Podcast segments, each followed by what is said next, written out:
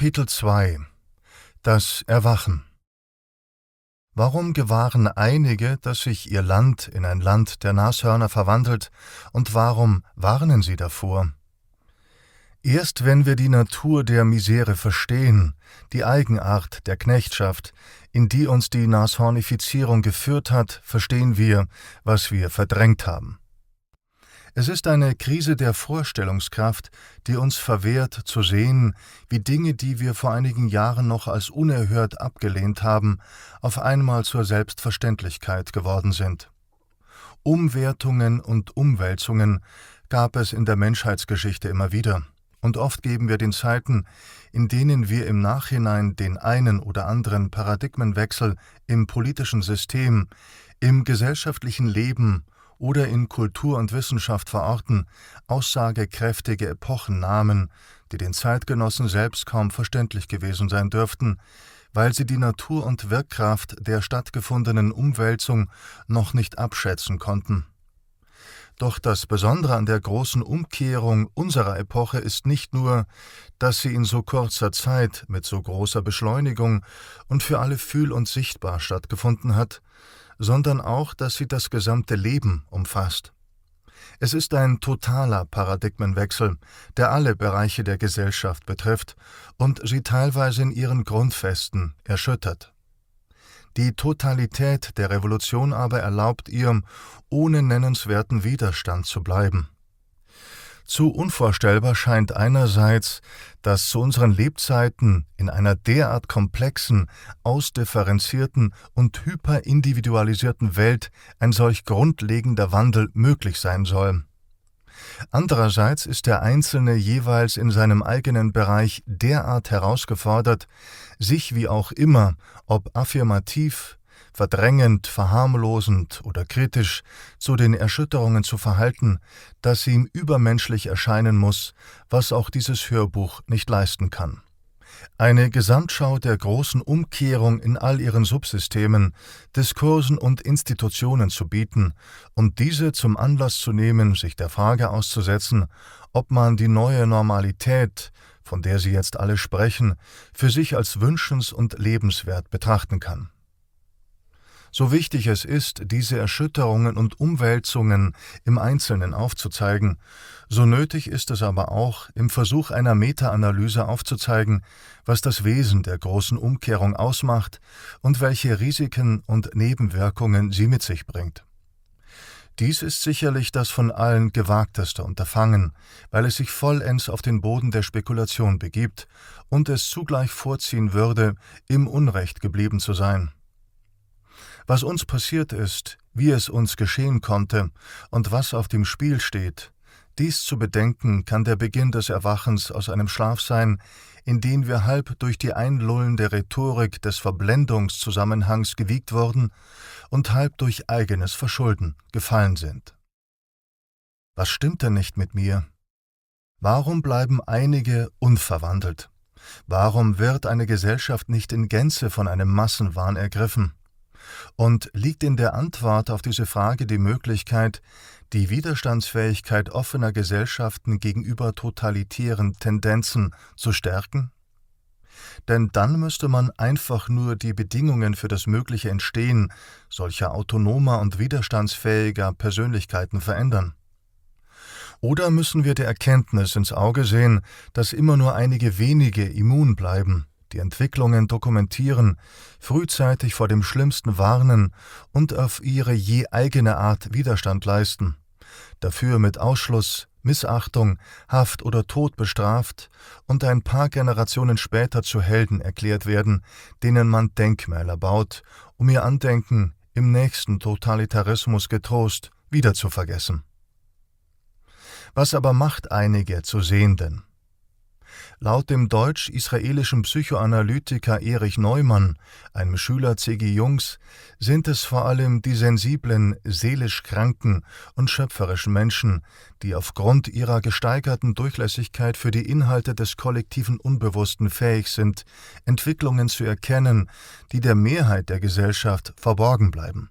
Zitat Nicht selten erkrankt ein Sensibler an der Unfähigkeit, mit einem Problem fertig zu werden, das als Problem von der Welt nicht erkannt wird, in der er lebt, das aber ein Zukunftsproblem der Menschheit ist, das in ihm sich stellt und ihn zur Auseinandersetzung zwingt. Zitat Ende. Dieses prophetische Vorläufertum der unzeitgemäßen und empfindsamen sei, so Neumann, für das Kollektiv von entscheidender Bedeutung. Auch der Rolle des Bauchgefühls und der Intuition dürfte in dieser Frage eine weitaus größere Bedeutung zukommen als der des Verstandes. Denn dumm sind die Menschen nicht, die sich zu Nashörnern machen lassen. Aber diejenigen, die der Verwandlung widerstehen, werden durch ein Gefühl geleitet, das in ihnen eine Wiedererinnerung auslöst. Wenn uns eine solche Wiedererinnerung kommt, so ist sie manchmal von dem Gefühl begleitet, plötzlich wieder das Kind einer überbehütenden, kontrollsüchtigen Mutter zu sein. Vielleicht meint es Mutter nur gut mit mir, so unsere Vermutung. Aber aus irgendeinem Grund kann sie nicht loslassen und erdrückte mich mit ihren Regeln. Zugleich merken wir, dass wir nie gut genug, nie brav genug sind. Wir sind einfach nicht liebenswert. Dabei haben wir doch alle Regeln befolgt. Ich kann tun, was ich will, denken wir, sie liebt mich einfach nicht. Ganz im Gegenteil, je braver ich bin, desto mehr scheint sie mich zu demütigen. Wir fühlen uns von der Mutter völlig in Beschlag genommen, und dieses Gefühl missfällt uns. Wir fühlen uns eingeschlossen wie Rapunzel im Turm der Verbote. Eugen Drewermann. Und dann beginnt die Mutter wieder damit, uns Regeln aufzubürden, die wir kaum befolgen können, spricht Verbote aus, sie gängelt uns, mutet uns Unmenschliches zu, dabei beobachtet und kontrolliert sie uns permanent. Die Mutter will alles wissen, was wir tun und lassen, sagen und denken. Wir haben auch versucht, nicht brav zu sein, weil wir wissen, dass das ein Teil des Erwachsenwerdens ist. Wir haben versucht, uns aufzulehnen. Wir haben versucht, ihrem Blick und ihrem Arm zu entkommen. Aber es gelingt uns nicht. Die Mutter unterdrückt all unsere Bestrebungen, sich ihrem Willen zu widersetzen. Sie droht uns sogar, will uns weismachen, wir würden sterben und am Tod anderer schuldig sein, wenn wir wir selbst sein und einfach nur unser Leben leben wollen. Dann haben wir versucht, mit unserem Vater darüber zu sprechen, mit Freunden und Verwandten, mit den Lehrern, mit Behörden. Sie sind dafür da, mich zu schützen, wenn ich von der allmächtigen und allgegenwärtigen Mutter schlecht behandelt werde, dachten wir. Das ist ihre Aufgabe, zuhören, aufzupassen, ihre Stimme zu erheben, sich schützend vor mich zu stellen, mir zu helfen. Doch sie haben versagt. Und nur einige wenige unter diesen einigen wenigen kommen, spät, oft zu spät, zu der Erkenntnis, dass die ersten Schritte auf dem Weg erwachsen zu werden darin bestehen, die zugleich überbehütenden wie vernachlässigenden Eltern nicht länger verteidigen zu müssen. Sie bestehen in der Einsicht, dass uns niemand geholfen hat und dass die, die dafür verantwortlich gewesen wären, ihrer Aufgabe und Pflicht nicht nachgekommen sind, weil sie feige waren und ängstlich. Sie haben weggesehen, haben verharmlost, haben Gaslighting betrieben. Sie haben gesagt, wir seien verrückt, das würden wir uns nur einbilden. Niemand wolle uns etwas Schlechtes, schon gar nicht die eigene Mutter. Oder, am schlimmsten, Sie haben von der Situation profitiert. Sie haben nicht nur zugesehen, sondern sogar mitgemacht. Der erste Schritt auf dem Weg, autark und erwachsen zu werden, besteht darin, die schlechte Mutter nicht mehr zu verteidigen. Der zweite, zu verstehen, dass es nicht unsere Schuld war. Denn kein noch so invasives Elternregime kann uns den Zugang zur eigenen Stimme gänzlich verschütten.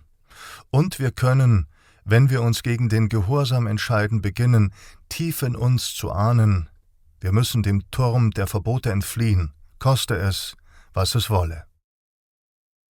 Eine seltsame Knechtschaft. Es beginnt also mit dem vagen Gefühl, dass man selbst in Ordnung ist, auch wenn die Autoritäten, die Politiker, die Wissenschaftler, die Medien, die Gesellschaft einem einreden wollen, man sei so gefährlich, dass man eingesperrt gehöre.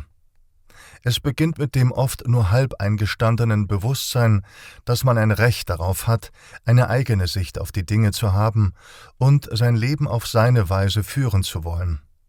Was als Ahnung beginnt, wird zu dem immer tiefer verankerten Wunsch, hier herauszuwollen.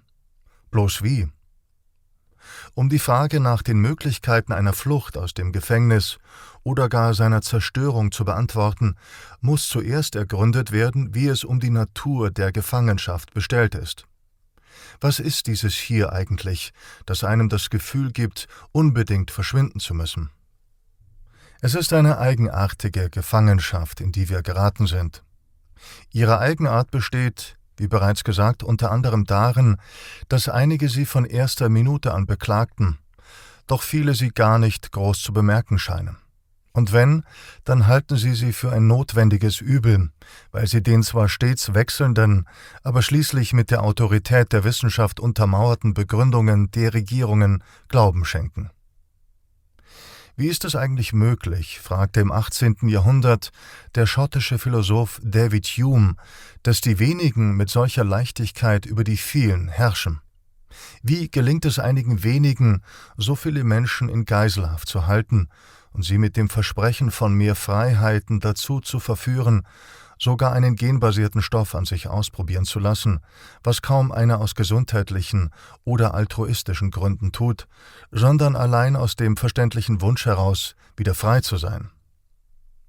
Die Vermutung liegt nahe, dass es sich keinesfalls um eine einseitige Überwältigung durch Mächtigere handelt, sondern vielmehr um eine verhängnisvolle Kollaboration wir haben unserer Freiheitsberaubung nicht nur zugesehen, wir haben ihr zumindest implizit zugestimmt. Wir haben uns aufgrund eines stillschweigenden Einvernehmens auf den Weg in eine freiwillige Knechtschaft begeben. Diese freiwillige Knechtschaft ist geprägt von vielen Freiheiten. Was widersprüchlich klingen mag, wird in den Worten des österreichischen Sozialphilosophen Friedrich August von Hayek verständlich. Eine Gesellschaft der Freiheiten ist keine Gesellschaft der Freiheit. Sie ist vielmehr eine Gesellschaft, in der einzelne Privilegien zugestanden werden und die Menschen einzelne Freiheiten im Austausch gegen Angebote erwerben, die sie nicht ablehnen können. Außerdem ist es eine schleichend sich verfestigende Einschränkung im Kleinen, was es besonders bedenklich macht. Wenn der Zweck partieller Freiheit die Erhaltung genereller Unfreiheit ist, ist sie nichts wert. Der französische Politiker und Historiker Alexis de Tocqueville fragt zu Recht, welchen Wert hat politische Freiheit, wenn sie nicht Mittel ist für moralische Freiheit? Ist es die Freiheit, Sklave zu sein oder die Freiheit, frei zu sein, auf die wir stolz sind? Die Freiwilligkeit und Leichtfertigkeit, mit der wir unsere Freiheit abgegeben haben, haben jedoch ihren Grund. Sie sind vorbereitet worden durch einen Propagandafeldzug, der uns innerhalb nur weniger Monate die Werte einer offenen Gesellschaft hat vergessen lassen und ehemalige Selbstverständlichkeiten beiseite gefegt hat. Er ist begleitet von einer Verwaltung der Angst, wie der französische Philosoph Paul Virilio es genannt hat. Die Angst, die unsere Gesellschaft nicht erst seit der Situation, aber seitdem in augenfälliger Dimension beherrscht, ist der Nährboden für eine Entwicklung auf politischer, medialer und gesellschaftlicher und psychosozialer Ebene, deren Ausmaße noch gar nicht abzusehen sind. Sie wird aufrechterhalten durch ein Konglomerat von Interessen und Desinteressen. Auf der einen Seite das Machtstreben, der Lobbyismus und die Korrumpierbarkeit in der Politik, die Profitinteressen der Wirtschaft, vor allem der Big Tech und Big Pharma Unternehmen, und die Gesellschaftsklempnerei und Planwirtschaftsspiele der Utopisten, sowie auf der anderen Seite die Unbedarftheit und Naivität der Bevölkerung, begleitet von einer generellen Furcht vor der Freiheit und einer sinnentleerten, hypermoralistischen Solidaritätsrhetorik sowie der intellektuellen Feigheit und Impotenz ehemals renommierter Philosophen, Publizisten, Schriftsteller und Wissenschaftler. Dies ist die Eigenart der Knechtschaft, die die Menschen im Kleinen versklavt. Doch die Frage, warum nur einige dies frühzeitig erkannt und die meisten eine solche Beschreibung der Situation entweder verständnislos oder entrüstet ablehnen würden, wurde damit noch nicht berührt. Warum bezeichnen so viele diejenigen, die vor der Nashornifizierung nicht nur des Abendlandes warnen, als Hysteriker und Panikmacher?